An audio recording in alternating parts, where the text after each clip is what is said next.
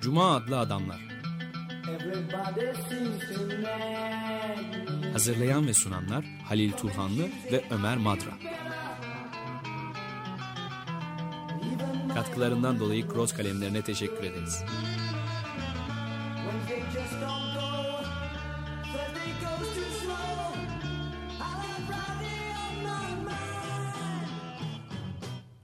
Merhaba Lil, hoş geldin. Teşekkürler. Hoş geldin. De konuğumuza bugün bir konumuz var stüdyomuzda. Değerli bir konumuz Sayın Nilgün Tutal. Onunla e, feminizmin, feminist kuramın e, liberal öğretiye, liberal e, demokrasi anlayışına getirdiği eleştirileri konuşacağız. Bizim sorularımızı cevaplandıracak. Çıkış noktamız Anne Phillips'in Demokrasinin Cinsiyette adlı kitabı. Aslında bir bahane bu. Toplumsal cinsiyet sorununu tekrar gündeme getirmek için. Ama e, Sayın Nilgün Tutal bize hem çok yetkin olduğu, e, birçok çeviri yaptığı Fransız e, feminizm dediğimiz o kuramdan da onların da görüşlerini aktarabilir. Ama en önemlisi biz Nilgün Tutal'ın kendi görüşlerini de bu konuda almak istiyoruz. Bize iletebilirler. Ben hemen bir soruyla başlayayım. Hoş geldiniz. Ee, Teşekkür ederim. Feminizm hep eşitlik talebinde bulunduğu kadınlar. Her eşitlik talebi de demokrasiyle ilgili biraz şu ya da bu şekilde. Demokrasiyle bağlantılı. Kesinlikle. E, feminizmin istediği demokrasi nasıl bir demokrasi günümüzde? E, halen var olan e, liberal demokrasiyi hangi açılardan olumsuzluyor? Bir de şu var. E, antik çağdaki hep kadın ve hane ve kamusal alan bir ayrımı, kesin bir ayrımı var. Buna rağmen e, Hannah Arendt bu ayrımın önemli olduğunu söyler, vurgular ama antik çağ demokrasisinde polisteki, Atina'daki demokrasiyi de yüceltir. E, fakat burada politika bir kamusal e, amaçla yapılıyor. Yani e, sitenin e, ortak çıkarı için. Liberal öğretide biraz daha farklı e, sivil toplumun inşası için bir anlaşma yapıldığı söyleniyor ama o da liberal toplumda bu sivil e, toplumu kuran anlaşmanın dışında e, bu anlaşmanın tarafı erkekler aslında. Bir ortak Evet. noktada var galiba yanlarında. Değişen Evet. çok az şey var gibi geliyor insana. E, değişen hem çok şey var hem de değişmeden kalan şeyler var. Sanırım e, feminist kuramında e, liberal öğretiye, liberal e, siyaset kuramına getirdiği en önemli eleştiriler de zaten değişmekte zorlanan kısımlarda ortaya çıkıyor. Öncelikle eşitlik dediniz. E, eşitliğin tarihi çok e, gerilere gitmiyor. Kadınların mücadelesiyle ya da farklı e, iktidarı elinde bulundurmayanların mücadelesiyle erkekler içinde bile iktidara sahip ol- olma- olmayanlar yavaş yavaş belli bir şekilde e, liberal siyasal sistem içinde eşit olarak tırnak içinde temsil edilmeye başlanıyor. Eşitlik ideali belki de liberal felsefenin ya da liberal siyaset felsefesinin soyut bir eşitlik olarak tanımladığı bir eşitlik. Bu soyut eşitliğin üzerinden verilen mücadeleler o ne kadar somutlaştıysa o derecede de en azından temsil düzeyinde belli ülkelerde eşitliği sağlandığını görüyoruz. Antik Yunan'a dönülüyor dediniz. Antik Yunan herhalde Batı'nın e, Rönesans'tan bu yana sürekli bir krize girdiğinde döndüğü ve dönmekte de- dönmekten de belki de hiç bıkmayacağı bir e, tarihsel, mekansal uzam ve kültür ve de yaşam alanı belki. Oradaki bir takım özellikler hepimiz biliyoruz ki işte köleler eşit değil, e, Kadın. kadınlar eşit değil. E, sitenin içinde belli bir gücü elinde bulunduranların eşitliği söz konusu ve de sayıları da çok az olduğu için gücü elinde bulunduranların kendi güçleri dolayımıyla çıkarlarını dile getirdikleri bir e, Yunan demokrasisinden sıkça söz ediliyor. E, Eski Yunan böyle bir tuhaf bir referans. E, Şu an Avrupa'da genel bir krize girdiğinde, kimlik krizine girdiğinde, ekonomik anlamda krize girdiğinde, evrensellik değer olarak krize girdiğinde yine bir eski Yunan'a dönüş var. E, Hatta geçenlerde e, François Hartog'un acaba biz hangi alanlarda yeniden Yunanistan'a, Yunan demokrasisine döndük üzerine yine bir kitabı var. Tarihsel anlamda ulusal kimliğin inşası dönemlerinde sürekli bir eski Yunan'a dönüş var. Eşitlik ideali demiştik feministler ya da feminist kuram e, liberal siyaset öğretisinin eşitlik idealini çok derinden eleştiriyor. Biraz önce sizin de söylediğiniz gibi e, kamusal ve özel alan ayrım açısından öncelikle eleştiriyor. Siyasetin alanı ya da politikanın alanı acaba sadece kamusal olan mıdır? Kamusal olan e, politikse bu politika neye göre tanımlanmıştır? Politik olan nedir sorusu. Dolayısıyla politik olan nedir sorusunun içine uzunca bir süre zaten ekonomik olanında özel alana dahil olduğunu söylüyor liberal siyaset felsefesi ve zamanla o özel alandan ekonominin ayrıştığını ve biraz kamusal alana dahil olmaya başladığını görüyoruz. İkinci önemli eleştiri bence feminist kuramın liberal e, siyaset öğretisine yönelttiği senin öznen kim? Yani senin öznen e, soyut bir özne ise, soyut bir birey ise bu soyutluktan yola çıkarak eşitliği sağlamak olası değildir.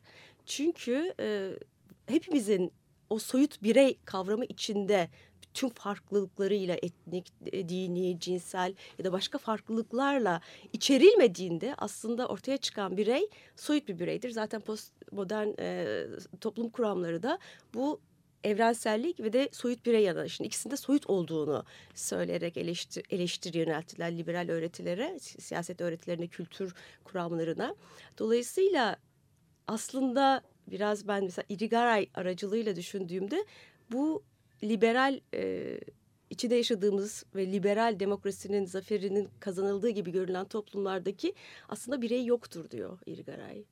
E, birey çünkü eğer toplumsal cinsiyet açısından düşüneceksek erkeğin de aslında cinsiyetinden ayrılmış olarak, sıyrılmış olarak ya da yok sayılmış bir cinsel kimlikle ya da olmayan cinsel kimlikle politikanın kamusal alan içine dahil olduğu için aynı zamanda o soyutluk sürüyor. Dolayısıyla tüm o cinsel kimliklerin e, susturulduğu ve bireyin kendisinin e, aslında biraz da yine Irigara'ya değinecek olursam bu ilahi bir birey. Yani temel sorun e, şu anki demokratik sistemlerin en yaygın olanı liberal demokrasi ise en temel sorunu iktidarı gökyüzünden yeryüzüne indirmemiş olması. Cismani bir iktidar hala söz konusu değildir eleştirisine yöneltiyor İdigaray. Ben de onu çok tutarlı buluyorum. Hangi açıdan tutarlı buluyorum? Bu soyut birey anlayış açısından. E, Tanrı da aslında soyut ve mutlak Dolayısıyla iktidar alanında özne olarak tanımlanan her ne ise o konumda soyut bir konum, hiyerarşileri önemseyen bir konum, hiyerarşinin tepesinde yer alan bir konum, bedeni olmayan, e, ruhu işte Tanrı'nın verdiği kadarıyla var olan tüm e, dünyevilikten arınmış olduğu için de tüm soyutluğuyla e, ideal eşitlik talebini dile getiren ya da onu e, gözettiğini söyleyen, e, ideal bir adalet tanımından söz eden ve onu sürekli göz önünde tuttuğunu, bulundurduğunu söyleyen bir iktidar konumu, birey konumu ortaya çıkıyor. Dolayısıyla iktidarın dünyevileşmemiş olması Irigaray'ın, Luis Irigaray'ın bugün içinde yaşadığımız toplumlardaki iktidar konumuna yönelttiği en önemli eleştirilerden birisidir. Eğer Tanrı yeryüzüne inerse orada geliştirdiği başka bir e, felsefe var. Artık e, aydınlanmadan günümüze gelen özerk ben anlayışından vazgeçilmesi gerekiyor. Çünkü bu özerk tanrı anlayışıyla bağlantılı. Yeryüzüne indiğimizde aslında şu an oluşturmamız gereken konumlar özerk öteki konumu. İki iki fark yani cinsel farklılığın temel farklılık olduğunu söylüyor. Buna karşı çıkabiliriz de çıkmayabiliriz de. Eğer iki temel farklılık varsa kadının erkeğe ya da güçlünün güçsüze göre kendisini tanımladığı sistemden çıkabilmemiz özerk ben anlayışının ortadan kalkmasıyla ancak mümkün. Özerk ben anlayışı ortadan kalktığında özerk öteki olarak erkek de özerk öteki olacak, kadın da özerk öteki olacak ve de iki birin değil birin, tanrının, babanın, e, iktidarı elinde bulunduranın, her şeye karar verenin, yasaları yapanın tüm o bir felsefesinin yok olduğu ve de onun yerine iki özerk kendiliğin tüm dünyayı farklı bir şekilde oluşturduğu bir başka demokrasi anlayışına doğru gidebiliriz Peki, diyor. Peki ben bu noktada bir şey sorabilir miyim?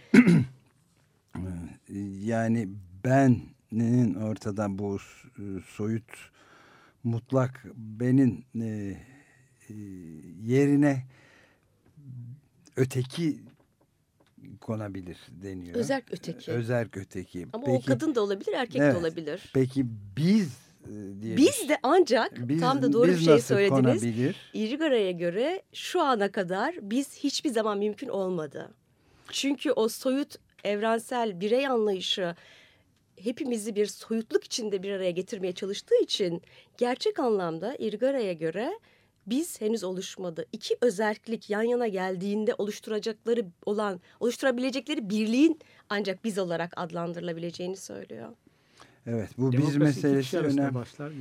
İki farklılık arasında başlar Evet. daha çok da. E, galiba Anne Phillips'in de oradan hemen e, politikayı nasıl tanımladığına ya da başka e, düşünürlere gönderme yaparak nasıl tanımladığına bakarsak kendi aramızda çok birbirimize benzerken yaptığımız şey politika değil. Tam da farklılıkları konuşmaya başladığımızda ve de bundan zevk aldığımızda özel bir özgürlük alanı olarak politika yapmaya başladığımızda ancak ortaya çıkan bir e, po- politika söz konusu. Dolayısıyla biz ancak orada ortaya çıkıyor. Bu anlamda tabii bilmiyorum oraya da belki hemen hızlıca gelmeyeyim ama bu kimlikten hareketle acaba politika yapılabilir mi sorusu da çok ciddi şekilde tartışmaya açılabilecek bir e, yanı var. Kimlik politikalarının. Yani sizin anlattıklarınızla e, Philips, Anne Phillips'in söylediği bir tez var orada. Ona biraz çelişiyor galiba sanırım. Eğer yanlış anlamadıysam sizi ve kitabı. E, Kadınlar hep sonuna kadar e, kadın olarak konuşun, konuşmamalıdırlar. Erkekler de keza öyle. Çünkü Evet. farklılıklar kalktığında ortadan e, böyle konuşmaktan da vazgeçmelilerdir diyor. öncelikle bir farklılıklarıyla konuşmalılar, farklılıklarını kabul ettirmeliler. Öyle bir toplumsal aşamaya gelinir ki o gelinen aşamada artık farklılıkların değil birlikteliğin belki Evet. unsurlarını konuşmaya başlarlar diyor galiba. Peki bu söylediklerin... Ama çok ciddi bir sorun tabii yani E, farklılık önce tanınmak istiyor.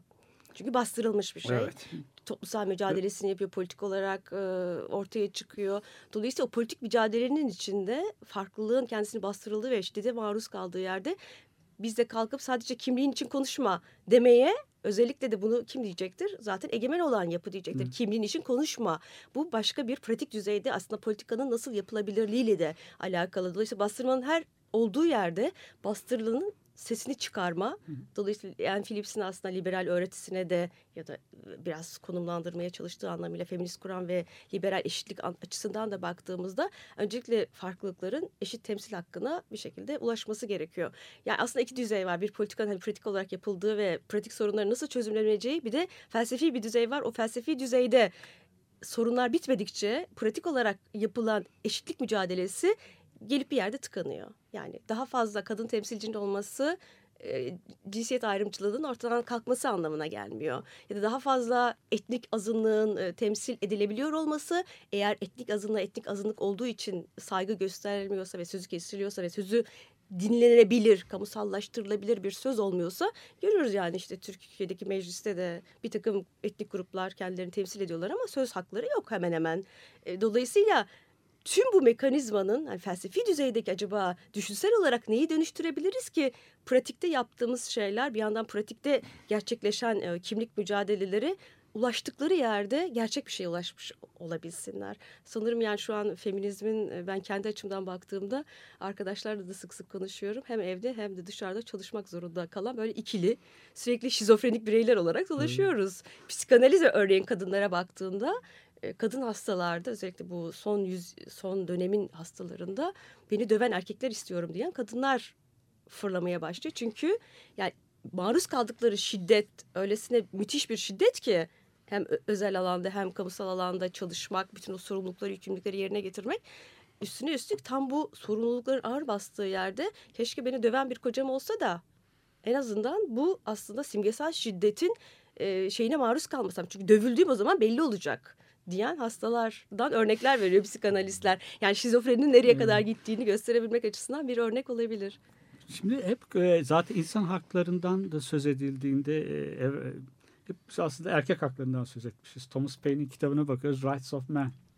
Çok ilginç. Ben de şimdi en filmse yeniden bakarken gördüm. Cambridge ya da Oxford mezunlarına e, çifte oy hakkı veriyor İngiltere. Yani bir erkek iki oy atıyor oradan mezun olduğu için. Ne, ne zaman bu? Ee, yani 40'larda 50'lerde mi artık çok tarihsel olarak şimdi şey yapamayacağım ama e, ya da kadınların e, oy hakkı almasından önce belki onların iki oy hakkı var. Çünkü herhalde yetişmiş işte Evet. bilinçli medeni erkek bir de öyle yüksek rütbeli okullardan mezun olunca iki defa oy verme hakkını kazanabiliyor. Yani kadınların bir tek oy verme hakkı yokken bazı erkekler iki defa oy Şey, yani e, insan haklarından söz ettiğimiz aslında toplumsal cinsiyetten ve cinsler arası eşitsizlikten de söz etmiş oluyoruz. Söz etmeye başladığımız anda o Thomas Paine'in kitabının başlığıyla Evet. söyledi- konuştuğumuzda. Klasik liberal birey anlayışına bir alternatif getirdiğini söylüyor Enfus. Ben de katılıyorum buna. Ee, yani liberal öğretinin bireyi hep kendi çıkarları peşinde koşan, bu yüzden çok rasyonel düşünen, çıkarlarını gözeten, Evet. başkalarını ya müşteri olarak gören ya da bir Evet. rakip olarak gören bir Evet. insan. Ee, Evet.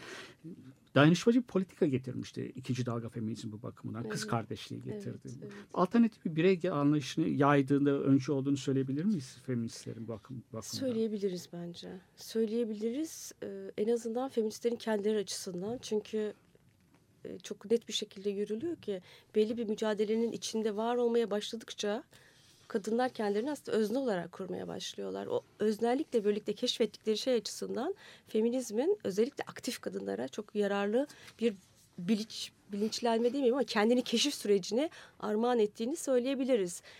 Belki oradaki bu bilinçlenme ya da uyanış ya da kendini keşfetme sürecinin de liberal demokrasiler açısından en azından temsili düzeyde bir takım e, yasaları, işte e, kadınla ilgili korumaları, e, şiddete maruz kaldığında işte kadının belli daha demokratik bizimkinden daha demokratik ülkeler tarafından e, yapılan yasalarda korunduğunu gördüğümüz yerde belki de e, feminist aktivitenin akti- aktivist aktivist olarak bu işi gö- götürenlerin toplumun genel olarak yapısına dair bir dönüşümün başlangıcını atmış olduklarını, temellerini kurmuş olduklarını da düşünmeliyiz. Yoksa her yapılan e, eylemin, her girişilen mücadelenin de sonuçsuz kaldığını söylemek de çok umut kırıcı. Yani bence orada tabii ki umut var. Ee, Parçaya geçmeden bir soru daha sorayım. Tabii. Ee, Şimdi oy hakkıyla, eşit oy hakkıyla başlayan bir talep, eşitlik talebi, e, kimlik mücadelesi, tanınma mücadelesini dersek diyelim. Ama daha da genişlemiş bir mücadele bu. E, Öyle bir e, aşamaya geldi ki sadece kendilerini değil feministler, kadınlar bütün toplumu özgürleştirmek, hatta erkekleri özgürleştirmek istiyorlar. Yani onların eşitlik talebi bütün toplumsal hiyerarşileri alt üst edecek şekilde gerçekleştiğinde toplumu dönüştürecek bir, bir projeleri var. Bunu da söyleyebilir miyiz? Yani toplumun işte bu özel alan Radikal kamusal alan dönüştürecek. ayrımının bir kere ortadan kalkmasını talep ediyor feminizm ki bu yani müthiş bir dönüşüm gerektiriyor. Yani biz cinsiyetli özneler olarak politikanın öznesi olmayı adayız dediğinde kadınlar aynı zamanda erkeğin de cinsiyetli bir- birer özne olduğunu ve sadece sahip oldukları ayrıcalıkların bir tarafın bastırılmış ya da susturulmuş olmasıyla kazanılan ayrıcalıklar olduğunu söylüyor daha pragmatik düzeyde bakarsak aslında içinde yaşadığımız ataerkil toplumların kadını kadın, erkeği de erkek diye tanımlayan ve de belirli kurallara tabi kılan, davranış kurallarına, düşünme kurallarına, modellere tabi kılan yanının ne erkeği ne de kadını özgür kılamadığının altını bence feministler çiziyor. Bunun mücadelesini yapan erkekler kadınların yanında yok değil. Ama daha çok e, feminizm yani entelektüel olarak kendi ülkemizdeki entelektüel erkekler ve entelektüel eşleri ya da sevgilileri diye baktığınızda da bunun feminizm tarafı hep kadınlara kalıyor farkındaysanız. Öbür tarafta erkekler hala ciddi politikalarını yapmaya sürdürüyorlar ama günlük yaşamlarında da bir arada yaşayabiliyorlar. Benim en çok e, dikkatimi çeken ve yani nasıl bir şeydir bu? Kadın Evet. mevzu olduğunda eşim yazsın işte e, etnik bir sorun olduğunda ben yazayım türü ayrımlar devam ediyor. Tüm bu ayrımların entelektüel olan kesimlerde bile devam ettiğini düşünürseniz kadınların aslında kadınları dönüştürmekten daha çok çünkü onlar eğer e, belli iyi koşulları elde edebilirlerse gerçekten bence e, bazı şeyleri toplumun neden dönüşmesi gerektiğini anlamaya çok yakın duruyorlar. Çünkü içinde yaşadıkları toplumsal olan her neyse toplumsal ve bireysel olan onları zaten baskı altında tutuyor. Dolayısıyla onların baskılandıklarını bilmeleri ve bunu ifade etmeleri bence daha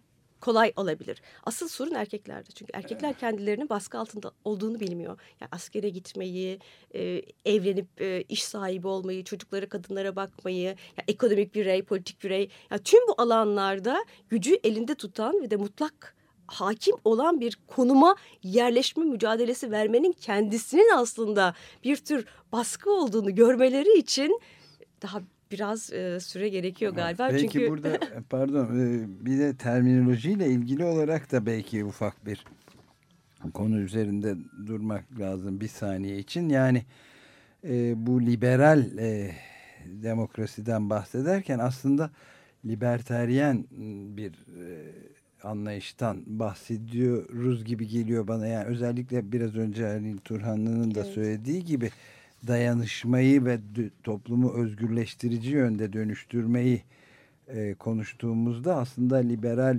bu Demokrasiden değil, değil aslında de liberten gelenekler, gelenekten yani söz özgürlükçü diyeyim be Evet, bana tabii. böyle geliyor Tabii, yani. tabii tabii doğru. Yani yaptığınız ayrım Yani çok doğru. sola e, Solu solu aslında solun temellerinden birini oluşturan bir konudan Evet. bahsediyoruz. Evet doğru. Ee, Solu tabii biz e, biraz hani hiç yokmuş gibi davrandık ama kadınların hani mücadeleye ilk politik olarak mücadeleye başladıkları alanların da en azından feminist perspektiften daha yol açıcı olan mücadele alanının solla beslendiğini, kadınların sol düşünceden beslendiğini ve solun önemli e, kaynaklarının, referanslarının aynı zamanda feminist literatürün de üstüne bina edildiği bir düşünsel yolu açtığını da tabii söyle, Tam da söylememek bu- bunu eksiklik ka- olur. Evet, Doğru. Bunu eksiklik olur. kastediyordum ben de. Ee, burada müsaadenizle bir e, ara verelim ve bir müzik dinleyelim. Michael Gira.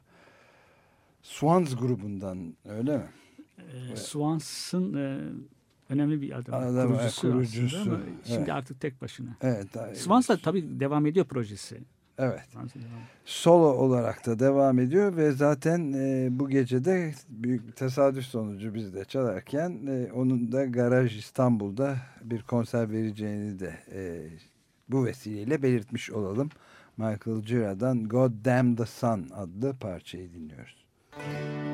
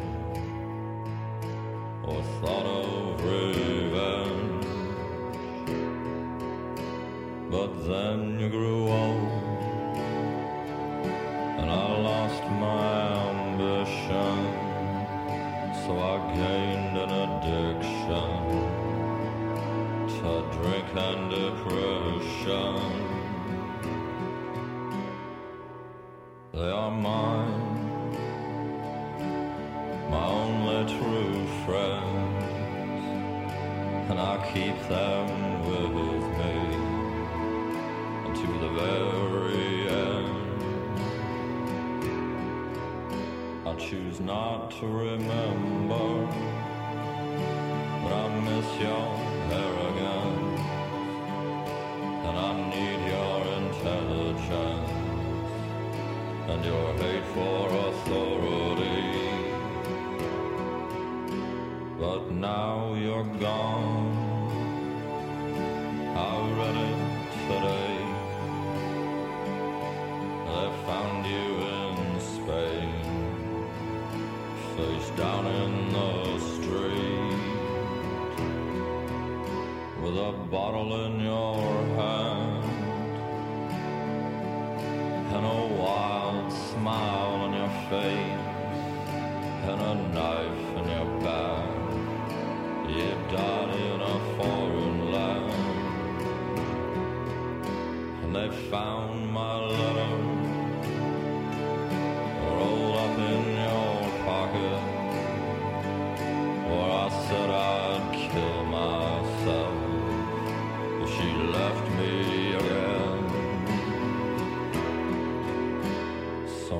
she's gone, and you're both in my mind. I got one thing to say before I am drunk again. God damn the sun. God damn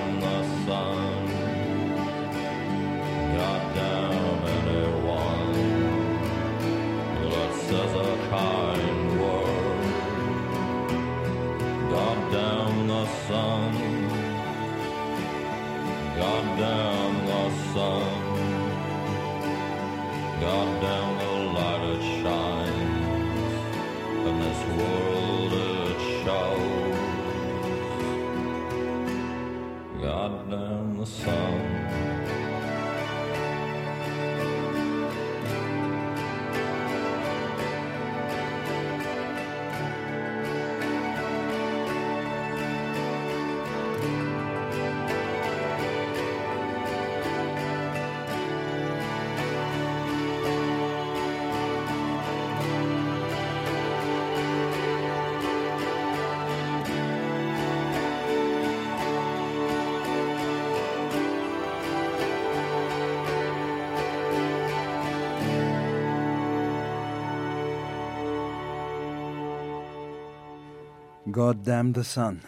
Michael Gira bir baladdı ve bu gece Garaj İstanbul'da da bir konser veriyordu kendisi. Onu da bu vesileyle güncel bilgi olarak da aktarmış olalım. Cuma adlı adamlar e, programındayız ve Nilgün Tutal'la birlikteyiz. Galatasaray Üniversitesi öğretim üyesi değil mi? Evet, İletişim Fakültesi. İletişim Fakültesi ve özellikle de birçok kaynak var ama e, özellikle de Anne Phillips'in Demokrasinin Cinsiyeti e, başlığıyla Metis yayınlarından yayınlanmış bir kitaptan kalkarak ama bütün dünya meselelerini soruyoruz Nilgün Hanım'a. O da bizleri cevaplıyor. Feministlerin bizlere öğrettikleri yani biz erkeklere de öğrettikleri bir şey var. Her alanın politik olduğu 60'tan itibaren o kamusal alan ile hane arasındaki ayrımın e, silmeye çalıştılar aslında evinde politik bir alan olduğunu. Ben bir anekdot e, aktaracağım Buyurun çok kısa lütfen. olarak. E, 60'larda yeni solun çok yükseldiği, yüksek olduğu bir yerde, yaygın olduğu Kaliforniya'da bir alternatif radyo istasyonunda e, daha sonra feminist harekete katılan bir kadın, e, genç kadın oradaki anılarını anlatıyor. Radyoda çalışıyormuş. Programları nedense hep erkekler sunuyormuş. Plakları döndürenler erkekler, kahveyi pişirenler, mutfakta Kadınlar. kahve e, kadınlar. Daha sonra orada başlamış direnişleri. Neden biz programcı değiliz yani? Kadınlar program sunuyorlar diye. O küçük radyo istasyonu, alternatif radyo istasyonu eşitlikçi olma iddiasındaki bir yer. insanlar ama çok eşitlikçi değiller oldukları anlaşılıyor. Orada mücadele başlıyor. Yani di- diyeceğim şu, kadınlar bize hep her alanın politik olduğunu öğrettiler galiba feministler. Her alan, siz de katılıyorsunuz değil mi buna? Konuya. Politik olmayan alan olmadığına katılıyorsunuz Politik herhalde. olan al, olmayan alan olmadığına katılıyorum. Katılmamak elde değil. Çünkü ben kendi günlük yaşamımda her gün politika yapmaktan epey de yoruluyorum. o iş bölümünün geçtiğimiz yıllardaydı galiba Fransa'da yapılan feministlerin yaptığı bir araştırmada Fransa'da da cinsiyet eşitliği açısından en çok direnen e, kısmın ya da işte alanın ev içi iş bölümü olduğu ortaya çıkıyor. Çok doğru aslında yani düşününce. Ev içinde eğer bir de çocuğunuz varsa bir kere çocuk zaten doğal olarak kadının uzantısı var sayıldığı için halbuki doktorlar şey diyorlar yani bir yıl baktıktan sonra o artık size muhtaç değil yani anne olarak cinsiyet olarak kadın bedenine muhtaç değil. Dolayısıyla o erkek ya da kadının üstlenebileceği işler. Şimdi bu işleri hiçbir şekilde üstlenmediğinde, çocuk bakımını üstlenmediğinde, evde yaşamın bir şekilde sürmesini sağlayan temizlik, bulaşık, çamaşır, yemek gibi işleri, alışverişi, o alınan şeylerin dizilmesi, saklanması, pişirilmesi gibi şeylere hiçbir şeye karışmayan bir erkek. Ben orada Lüjgaray'dan size yine bir şey yapayım, alıntı yapayım. Çocuklarını büyütmeyi bize emanet eden erkekler bu çok önemli bir iş olarak da görülüyor biliyorsunuz. Nasıl oluyor da politika söz konusu olduğunda o işi bizim yapamayacağımızı düşünüyorlar. Dolayısıyla Çok sizi aslında, aslında. sizi aslında biz büyüttük. Evet. Sonra dönüp bize diyorsunuz ki siz ehil değilsiniz dışarıda. Madem o kadar ehil değildik, o ehil olan erkekleri nasıl oldu da biz büyüttük? Dolayısıyla burada inanılmaz bir e, erkeklerin hem kadınlarına hem de birlikte yaşayacakları ya da yaşamayı planladıkları kişiler her kimse onlara karşı inanılmaz bir vicdan borcunun olması gerekiyor. Her şey politik yani hane içi tecavüzden, hane içi şiddetten, çocuklara yönelik şiddetten söz ettiğinizde bunların hepsinin yasalarla düzenlenmesi gereken alanlar da olduğunu görüyorsunuz. Evet. Kadının ve çocukların haklarını kim koruyacak? Eğer yasalar koruyorsa demek ki o yasalar yapılırken kadınların ya da kadın yandaşlarının o yasaların yapılmasına bir şekilde katılması gerekiyor ki politik olanda özel olanın e, aslında politik olduğu da dile getirilmiş olsun. E, Buna ilaveten ufacık bir şey de ben eklemek istiyorum. E, Yani soru olarak yani bu son e, zamanlarda özellikle ekonomik e, ve küreselleşmenin de içinde bulunduğu krize bağlı olarak yükselen bu aşırı sağcı ya da dinci, e, kökten dinci Amerika Birleşik Devletleri'nde filan da bayağı ciddi bu yeniden doğuş fundamentalist dedikleri hareketler var. Onlar da ev aile içi büyütme çocuklara karşı da şiddeti savunan bayağı videolar filan da gırla gidiyor dünyada da. Yalnız kadın değil çocukları da pater familias Tabii, içinde tabii. dövmezseniz eksik kalır filan eğitimi diyen ve bileğiniz kırılmadıkça dövün filan diyen yeni bir video gördüm inanamadım yani Amerika'da çok yaygın böyle. Yani işte ilginç olan şey de bu galiba. Yani biz eğer ilerleme ideolojisiyle toplumların bir ilkellik düzeyinden sürekli medeniyet düzeyine doğru ilerlediğine dair bir öğretinin içinde e, toplumlara bakmaya alıştırılmışız. Yani hep modernleşiyoruz, hep medenileşiyoruz. Halbuki bu bunun böyle düz çizgisel bir gelişim süreci göstermediği, e, teknolojik gelişmenin kendisinin medenileşme anlamına gelemeyeceğini çok açık bir biçimde bu tür insanlar arası ilişkilerde fiziki şiddeti ya daha, daha doğrusu güçlünün yasasını ön plana çıkartan anlayışlar bir kere gerilemiyor. Uygun ortam bulduklarında özellikle de sağ e, değerler, sağ politikalar biraz daha e, yeşerip çoğaldığında birdenbire hem kadının konumu konusunda hem erkeğin işte aile görevleri konusunda çocukların ebeveynlere boyun eğmesi konusunda çok aslında antidemokratik diyebileceğimiz insan haklarını hiç dikkate almayan ve şiddeti gerçekten öven, eğitim amaçlı öven Evet. bir takım anlayışlarla karşı karşıya çıkıyoruz. O Karşı karşıya aile kalıyoruz. övüldüğünde aslında E, geleneksel olarak- aileyi yeniden aslında gündeme getirmiş oluyor. Çünkü geleneksel ailede biliyorsunuz kızını dövmeyen dizini döver. İşte çocuğunu su testisi e, su e, kırılmadan önce kızını döv falan gibi bir sürü açıklamalar var. En azından kız çocuklar açısından bu tür Aslında, şiddet e, zaten meşru. Şimdi erkek çocuklar açısından orada erkek kadın ayrımı yapıyor muydu bilmiyorum. Amerika'daki o aşırı sağ e, şiddeti çocuklar üzerindeki şiddeti öven video ama Daha sonuna kadar seyredemedim dayanamadım yani. Çünkü kadını ne kadar bastırırsanız o kadar iyi aslında. Çünkü erkek egemenliği bir şekilde kendini sürdürmeye devam ediyor. Kadını döversiniz o da çocuklarını dövüyor. Dolayısıyla böyle bir şiddet üzerinden ve o şiddetin meşru mu gayrimeşru mu olduğuna karar veren erkek egemen düzen üstünden çok rahat bir şekilde geleneksel yapıları koruyabiliyorsunuz aslında. Son kertede karar verici şey yani oradaki iktidar figürü olan baba. Kuvvet evet. Evet. Geleneksel aile değerlerini övmek, ve kadını e, kaç çocuk yapacaklarını falan söylemek de aslında bir şiddet. O dilde de bir şiddet var. Peki, örtülü bir Kesinlikle. şiddet. Yani Kesinlikle. e, e, ev için evin evin içine girmek ve evin en mahrem ya- alanına girmek. E, Orayı da o konuda fetva vermek bir bakıma.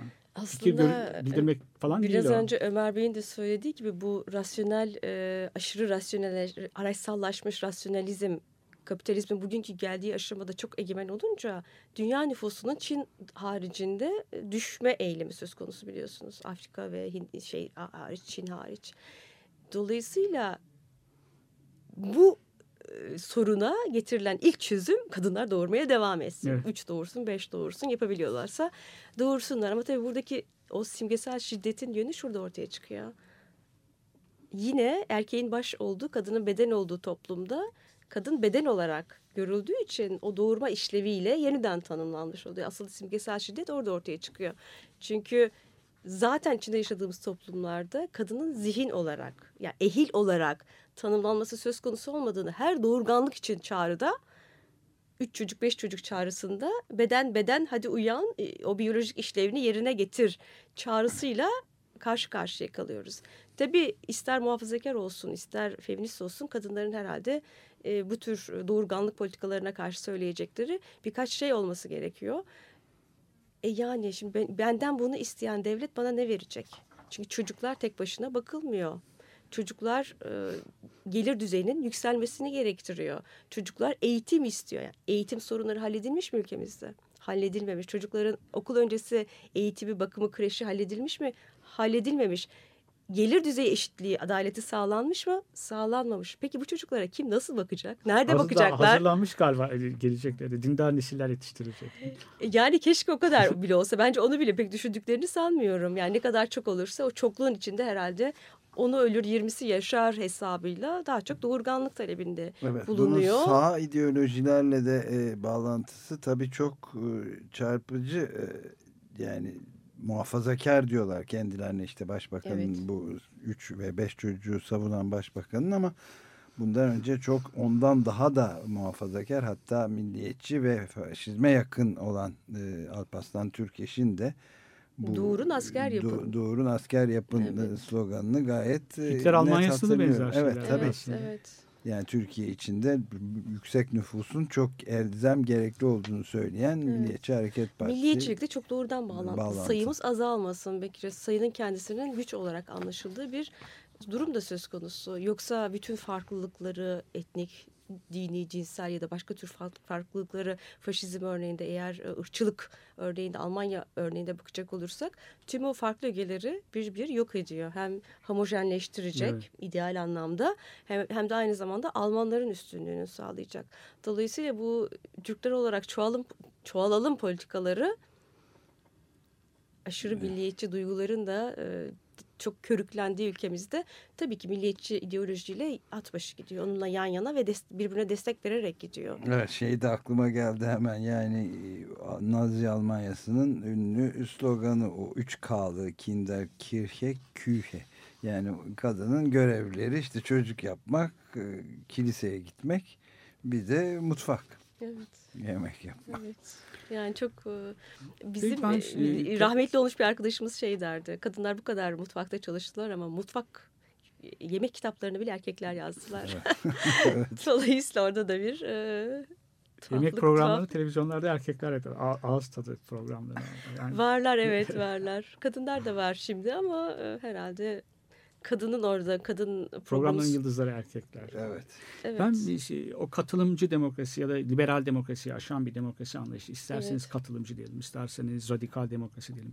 Bunun bu konuda feministlerin gerçekten ciddi bir öncü olduklarını düşünüyorum. Hannah Arendt'in şiddet üzerine kitabında o da yeni sola pek e, iyi bakmaz. Şiddeti Evet. övdüklerini, Evet. Franz Fanon'u hep Sartre hep eleştirir orada. Fakat bir şey de kabul eder. Katılımcılığı.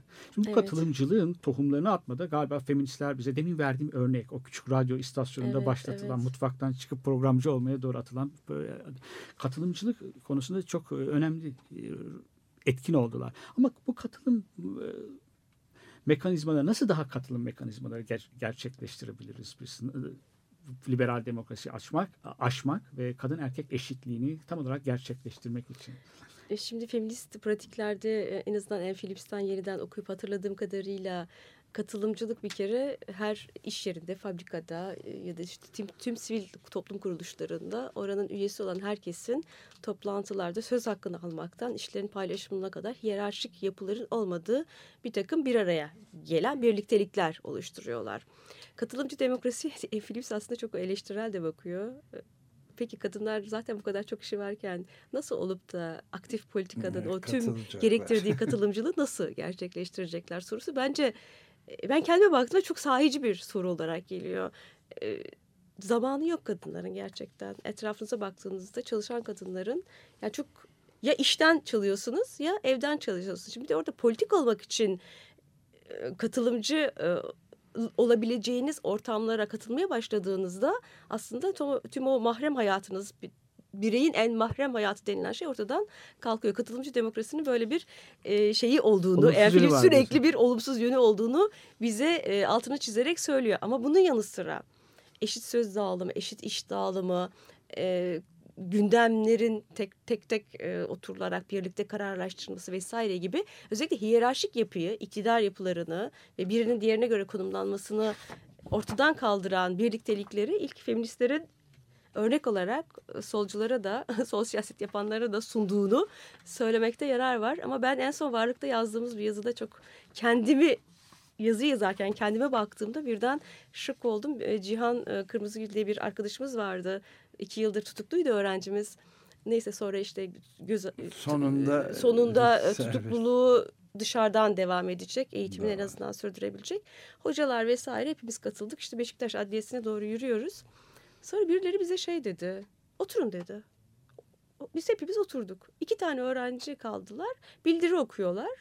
Basın açıklaması yapıyorlar. Biz de hep birlikte onlara evet, hayır diyoruz. Ve bu kadar küçük bir politik birlikte, bu kadar küçük bir alanda birilerinin ayakta, birilerinin oturarak kendilerini ifade etmesi, o manzaranın kendisinin hepimizin zihinlerinin çünkü biz bilinçsiz bir şekilde orada oturduk yani. Sonra ben yazı yazmaya başladığımda aa dedim ne yaptık? Niye yani eşit olarak duramıyoruz.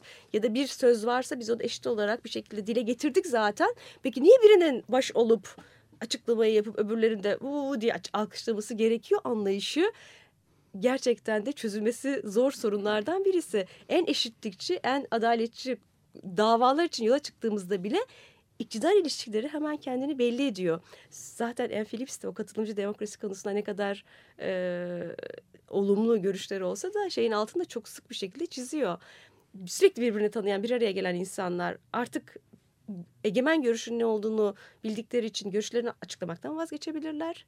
Dolayısıyla orada aslında hiç farkına varmadığımız başka hiyerarşiler oluşabiliyor diyor. Tabii ki bu şunun hani katılımcı demokrasinin kendisinin e, olumsuz olduğu anlamına da gelmemeli. Evet, bu noktada da bir şey ilginç ama. Yani bu özellikle Occupy diye adlandırılan hareketin ki şimdiden şimdi yeniden büyük bir dönüş yaptı o soğuk zorlu kışı polis saldırılarını atlattıktan sonra e, ciddi bir katılımla e, geliyorlar tekrar görülüyor. 1 Mayıs özellikle genel grevde falan çok etkiliydiler. Oradaki en e, belirgin özelliklerden biri de bu horizontalizm dedikleri Evet. tamamen yatay olması, hiçbir liderliği, herkesin yüzde yüz eşit e, Evet. ve konuşma şansına ve fırsatına her zaman sahip olduğu ve o ona özgü işaret dilleriyle de Evet. birbirlerini ifade etmeleri ve genel kurullar halinde ilerlemeleri filan e, bu Anne Phillips'in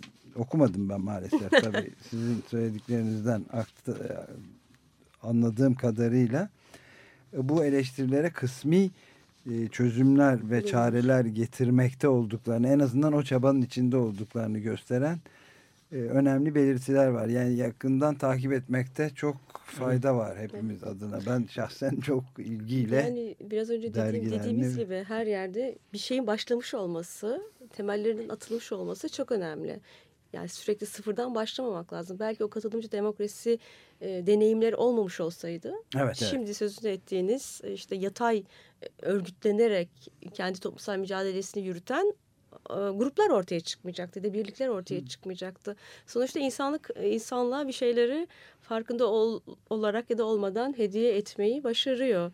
Olumlu Evet. bir gelişme sözünü çok ettiğiniz. yani burada yalnız kadın erkek e, şey değil yani birbirini dinleme e, ne Evet. yanındakine dokunma duygusu ve mesela o evsizlere filan da acayip yemekler filan hazırlamışlar. o insanlar da kaçınılmaz o yoksulluk da artıyor.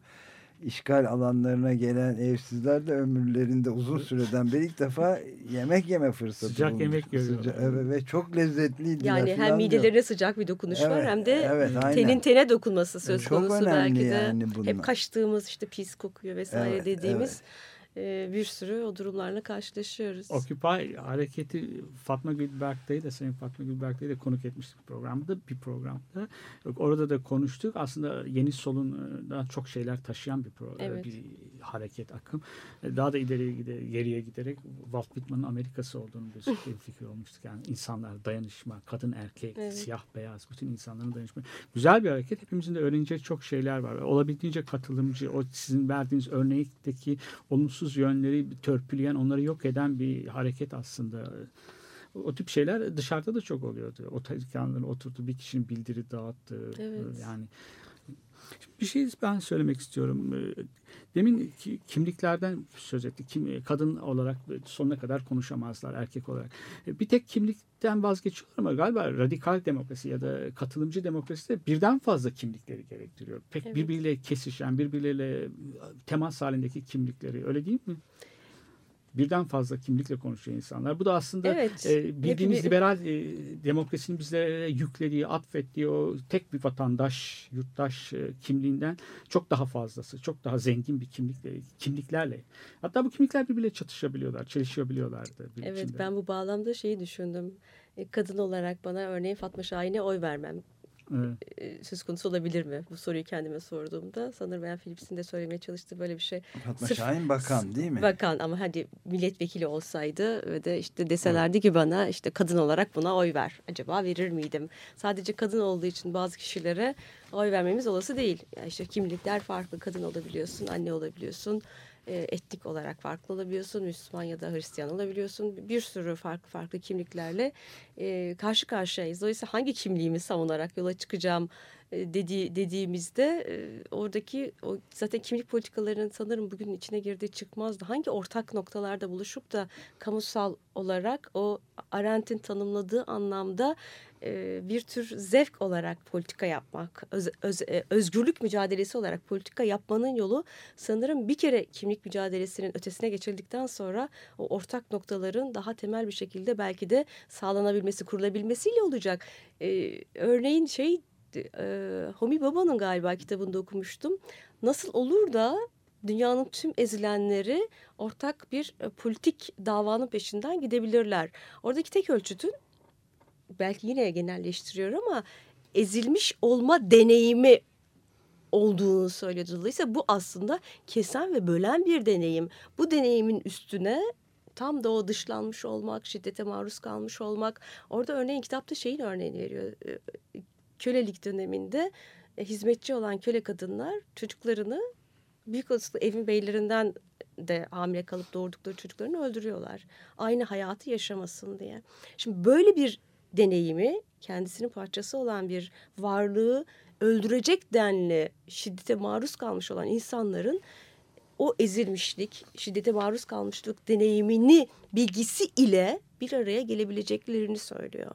Yani ister kadın olarak, ister dini azınlık olarak, ister etnik azınlık olarak ya da başka tür ya da sürekli kadın ve erkekten söz ettik ama tabii toplumsal e, cinsiyet dediğimizde, cinsel kimlikler dediğimizde bugün sadece kadın ve erkek olmanın ötesinde bir sürü cinsel kimlik de var. Dolayısıyla heteroseksüel bir düzenin içinden de konuşmamakta belki de onun da altını çizmekte çok fayda var. Çünkü o toplumsal cinsiyet dediğimiz şey yani toplumsal e, rollerle kazanılan şeylerin ötesinde bazen de Butler'ın çok sık üstünde durduğu gibi olmuyor.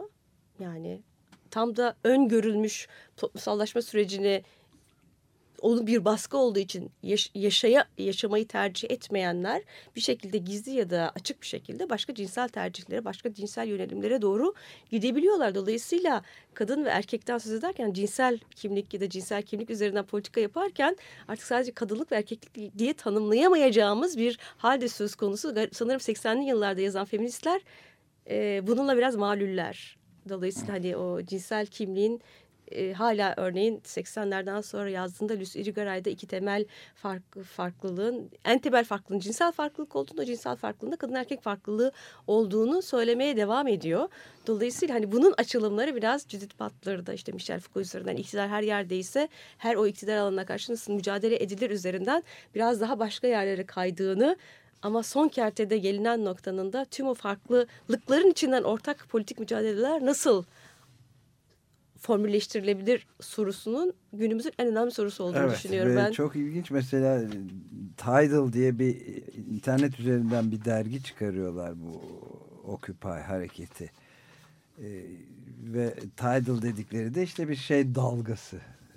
Devrim dalgası gibi bir şey kastediyor. Çok ilginç, güzel bir dergi. Orada da Judith Butler'ın da çok önemli evet. bir e, makalesine rastladım mesela. O da bunları şimdi geniş bu yükselen dalga için söylüyor. Evet. Yani konular örtüşüyor. Evet. E, yani son kertede kimlik aslında insanı sınırlayan bir şey. Evet. Dolayısıyla e, o kimliğin sınırlarını aşmak. Belki kadınlar açısından söz konusu olan şey ne olduğunu anlayıp onu aşmak gerektiği noktaya da ulaşmak. Ya da etnik olarak farklılığını, dini olarak farklılığını anlayıp kavrayıp o farklılığa yönelik şiddetin neden kaynaklandığını bir noktada sabitleyip o zaten aynı noktada olabiliyor bu soyut birey anlayışı, soyut yurttaş anlayışı tüm o soyutlukla çok yakından bağlantılı. Aslında baktığınızda iktidarın kendisinin yapısının tüm farklılıkları ezdiğini görüyorsunuz. Dolayısıyla farklılıklar o e, ezme işlevini üstlendiği noktalarda iktidara karşı direnmeliler. Birlikte direnmeliler ama. Ayrı ayrı direndiğinizde ayrılıkçılık yapmış oluyorsunuz. Ve başarısız, başarı evet, başarısız oluyorsunuz. Başarısız Kendi içinize ol, kapanıyorsunuz. Evet. Sürekli birbirine benzeyenlerin bir arada olduğu bir toplum evet. da bence çok yaşanır bir toplum Değil. olmaz. Sürekli benimle aynı şeyi düşünen işte kadın arkadaşımla birlikte yaşamaktansa e, tabii ki o deneyim çok önemli. Ama onun yanı sıra o bir farklılık deneyimini başka bir yere götürmeyi de becerebilmek gerekiyor. Evet yoksa bir takım bir, bir tür zihin, Kapanıyoruz yani, gettolara kapanma riski var zaten. Getto evet olmazsa Evet. ihtimali var. Sürekli Sizinki- aynada kendinizi gördüğünüzde e, o farklılığı siz de siz de başka farklılıkları dışlamaya başlıyorsunuz aslında. Vaktimiz var mı? Ee, var biraz daha ve bir parça daha çalarak çıkabiliriz Tamam. herhalde. Bir 5-6 dakika daha konuşabiliriz. Evet 5-6 dakika. Ee, o zaman ben bir şey soru sorayım. Çok sorun e, konuşulan bir soru ama konu ama kadınlar aslında erkeklerin retoriğini de değiştirdiler bayağı. Ben kendimden biliyorum yani. o politik doğruluk biraz fazla liberal bir eğilimdir ama çok da kötü bir şey değildir. Konuştuğumuz her sözcüğe dikkat etmek. Aslında buna karşı çıkıyorlar muhafazakarlar. Muhafazakar olmadığını iddia edenlerdi. Muhafaza, liberallik adına karşı çıkıyorlar. Bu dilin sansürcü olduğunu söylüyorlar. Ben öyle düşünmüyorum. E, dediğim gibi. Ama hala var. Çok yaygın var. Yani sadece feministlerle ilgili değil, siyahlarla da ilgili olarak. Geçenlerde bir yazı okudum bir gazetede. Köşe yazısı. Türklerin e, bir futbolcunun sahada yaptığı ırkçı e, konuşma saldırı diyelim ona konuşmadan çok daha fazlası aslında. Onu e, savunurken Türklerin ve Osmanlılardan böyle hiç ırkçı olmadıklarını söylüyor ama hep yazı boyunca da zenci terimini kullanmış. Felaket bir şey zenci. Ama onu bir, bir köşe yazarı. Evet. Ama Obama'nın seçilmesinden sonra da e, televizyona programlarına çıkan yorumcular da ilk Amerika'nın ilk zenci başkanı dediler. Yani kadınlar dilimizi değiştirmişler ama pek de değiştirmemişler aslında. Keşke daha fazla değiştirseler, değiştirseler Ee, diye şimdi düşünüyorum. Bazı erkeklerin dilini değiştirmişler. Bazıları davaya uyanmış ama bazıları henüz uyanmamakta, e, uykularında işte kendi mışıltıları arasında uyumakta belki de kendilerini iyi hissediyorlar. Ben artık şeyi de çok çıkaramıyorum. Bu eğitimle falan da ilgili bir şey değil. İnsanların bazıları bazı insanların yaşadığı deneyimleri kavrayacak içliğe, içselliğe sahip. Bazılarının o içselliği yani insanın hani medenileşmeyecek yanı maalesef sürekli kendini yenileyen bir yanı var. Dolayısıyla o içselliğin kendisi, yani ruhaniliğin kendisinin bazıları sempatiyle, empatiyle bakmayı biliyor. Bazıları hiçbir şekilde içselliğini o açıdan çalışmamış. Yani çok dindar insanlarda ben çok sık olarak görüyorum başkasına beddua edebiliyorlar örneğin. Evet. Yani bunu da kendi dindar pratikleriyle bağdaştırabiliyorlar. Dolayısıyla zenci demeye devam edebilirler. Ee, onlar için yani hani kendiliğinden zaten doğru sayılmış o dilin içinden Evet. konuşuyorlar. Hiçbir zaman dönüp diline ne söylediğine bakmayan çok insan var maalesef. O açıdan da mücadeleye devam etmenin hani e, Tabii burada yani medyanın döne döne söylediğimiz bir şey çok büyük etkisi var. Evet. etkisi ve negatif etkisi Negatif var. etkisi Bunu yani yüksek, evet. medyanın bir parçası olduğumuzu itiraf Yani ederek egemen medyanın Evet, büyük olasılıkla yani daha büyük bir- cehalet de yok mu burada? Birikimsizlik de yok mu? Ben mesela bir şey daha hatırlıyorum. Bir not daha bırakayım. İşte bilgi mi bi- bilgelik mi? Yani Bence bilgelik konusu bir çok başka eksik. köşe yazarı da politik doğruluğu e, politik yolsuzluk yapmamakla şey yapıyordu. E, Eş tutuyordu halbuki dille ilgili bir şey bu. Bu Yıllarca, yıllarca ismi bende saklı. Bu köşe yazarı belki sizi de rast gelmiştir. E, yani Doğruluk yazan tabii. bir yazar. Ya- Yaşı öyle dün köşe yaz, yazı yazmaya başlamış biri değil. Ama hala o pol- politik doğruluğu e, yolsuzluk yapmamakla şey, şey yapıyordu. Bu biraz da birikimle ilgili bir Size şey. bir gazete, Takip etmek yani gazeteci, dünyayı gazetecinin adını vermeden şunu söyleyeyim. Ee, Ankara'da bir iletişim fakültesinde öğrencilerle birlikte medya okuryazarlığı dersi acaba iletişim fakültesi mezunları tarafından verilsin mi verilmesin mi tartışıyor. İşte birkaç hoca bir de bir gazeteci var. Ee, şöyle dedi. İnanın dedi eğer dedi benim gibi bir gazeteci hiçbir Avrupa ülkesinde ya da tırnak içinde gelişmiş ülkede gazetecilik yapamaz dedi. Çünkü hani benim sahip olduğum bilgi sermayesiyle ancak bu toplumda iş yapılır dedi. Dolayısıyla e, gerçi ben şeyden yana da değilim. Hani siz halka ne verdiniz ki ondan nasıl bir bilgi ve bilgelik bekliyorsunuz? Dolayısıyla e, imtiyazlı olanların o bilgi ve bilgeliği daha iyi e, üstünde taşıyacak mekanizmaları kendileri açısından yaratmaları lazım. Ben tabii e, buna ilaveten ufak bir ek olarak yani e, bilgi e, herhalde önemli ama e, çok daha önemlisi e, sivil cesaret e, Evet. Yani, o, Yani o olmadan sözün- bilgin evet yani Sözü söylemek ve onun arkasında durabilmek de başka bir şey. Bizim gibi ülkelerde o sözün arkasında durabilecek çok insan yok biliyorsunuz yani çünkü bilgi de şüpheli. cezası e, büyük oluyor. Evet, yani fikirlerinin cesaretine sahip olmak diye işte Fransızca'da Evet, filan da evet. e, sahip olunan hoş bir laf vardır ya. Evet yani asıl e, bilginin yani bilgelik dediniz demin. E, o Biz bilgelik, bilgi, bilgi açısından da eksiyiz aslında Türkiye'de. bilgi Onu da tabii çok eksik biraz önce söylediğim şüphesiz. gazeteci bilgi açısından eksik zaten. Aslında neyi bilmediğini biliyor. Biliyor, Bilgelik evet. açısından bir şey var ama hani ama o bildiği bilgiyle gazetecilik yapmaması gerektiğini bilmiyor. Bilmiyor evet. O bilgelikten de yoksun yani Evet. bilgi dışında. Oysa genel bir e, kamuda da e, yani halkın genel bir bilgelik düzeyinin de hiç eksik olmadığını Biliyoruz. çeşitli arkadaşlar. örneklerden Tabii. de bilebiliyoruz Evet, tarih bilgi ve boyunca. bilgelik belki birbiriyle çok örtüşen şeyler değil. Yani bilmenin düzeyiyle al- alakalı değil. O bilinç hali de öyle bir şey galiba. Hani farklılığa karşı açık olabilmekte. Evet. Peki bitiriyoruz o zaman. Ee, eklemek istediğimiz Yok. bir şey var mı? Teşekkür etmekten başka bir şey Ben, yok. Gün Hanım Ben çok teşekkür teşekkür ederim. ederiz. Gayet e, önemli ve Aydınlatıcıydı. aydınlatıcıydı benim için de. Doğrusu bunları daha sık da yapma umuduyla diyelim. Ve Mark Lanigan'la e, onun Pendulum adlı parçasıyla da e, noktalayalım. Hepinize günaydın.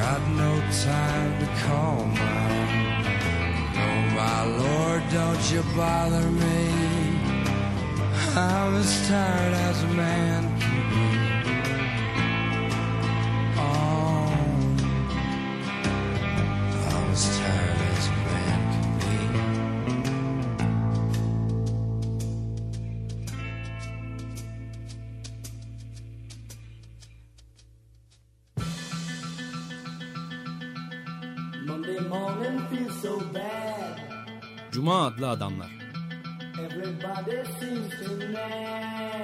Hazırlayan ve sunanlar Halil Turhanlı ve Ömer Madra.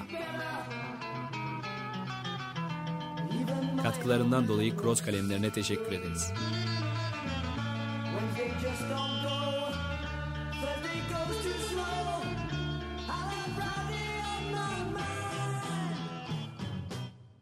Açık Radyo program destekçisi olun. Bir veya daha fazla programa destek olmak için 212 alan koduyla 343 41 41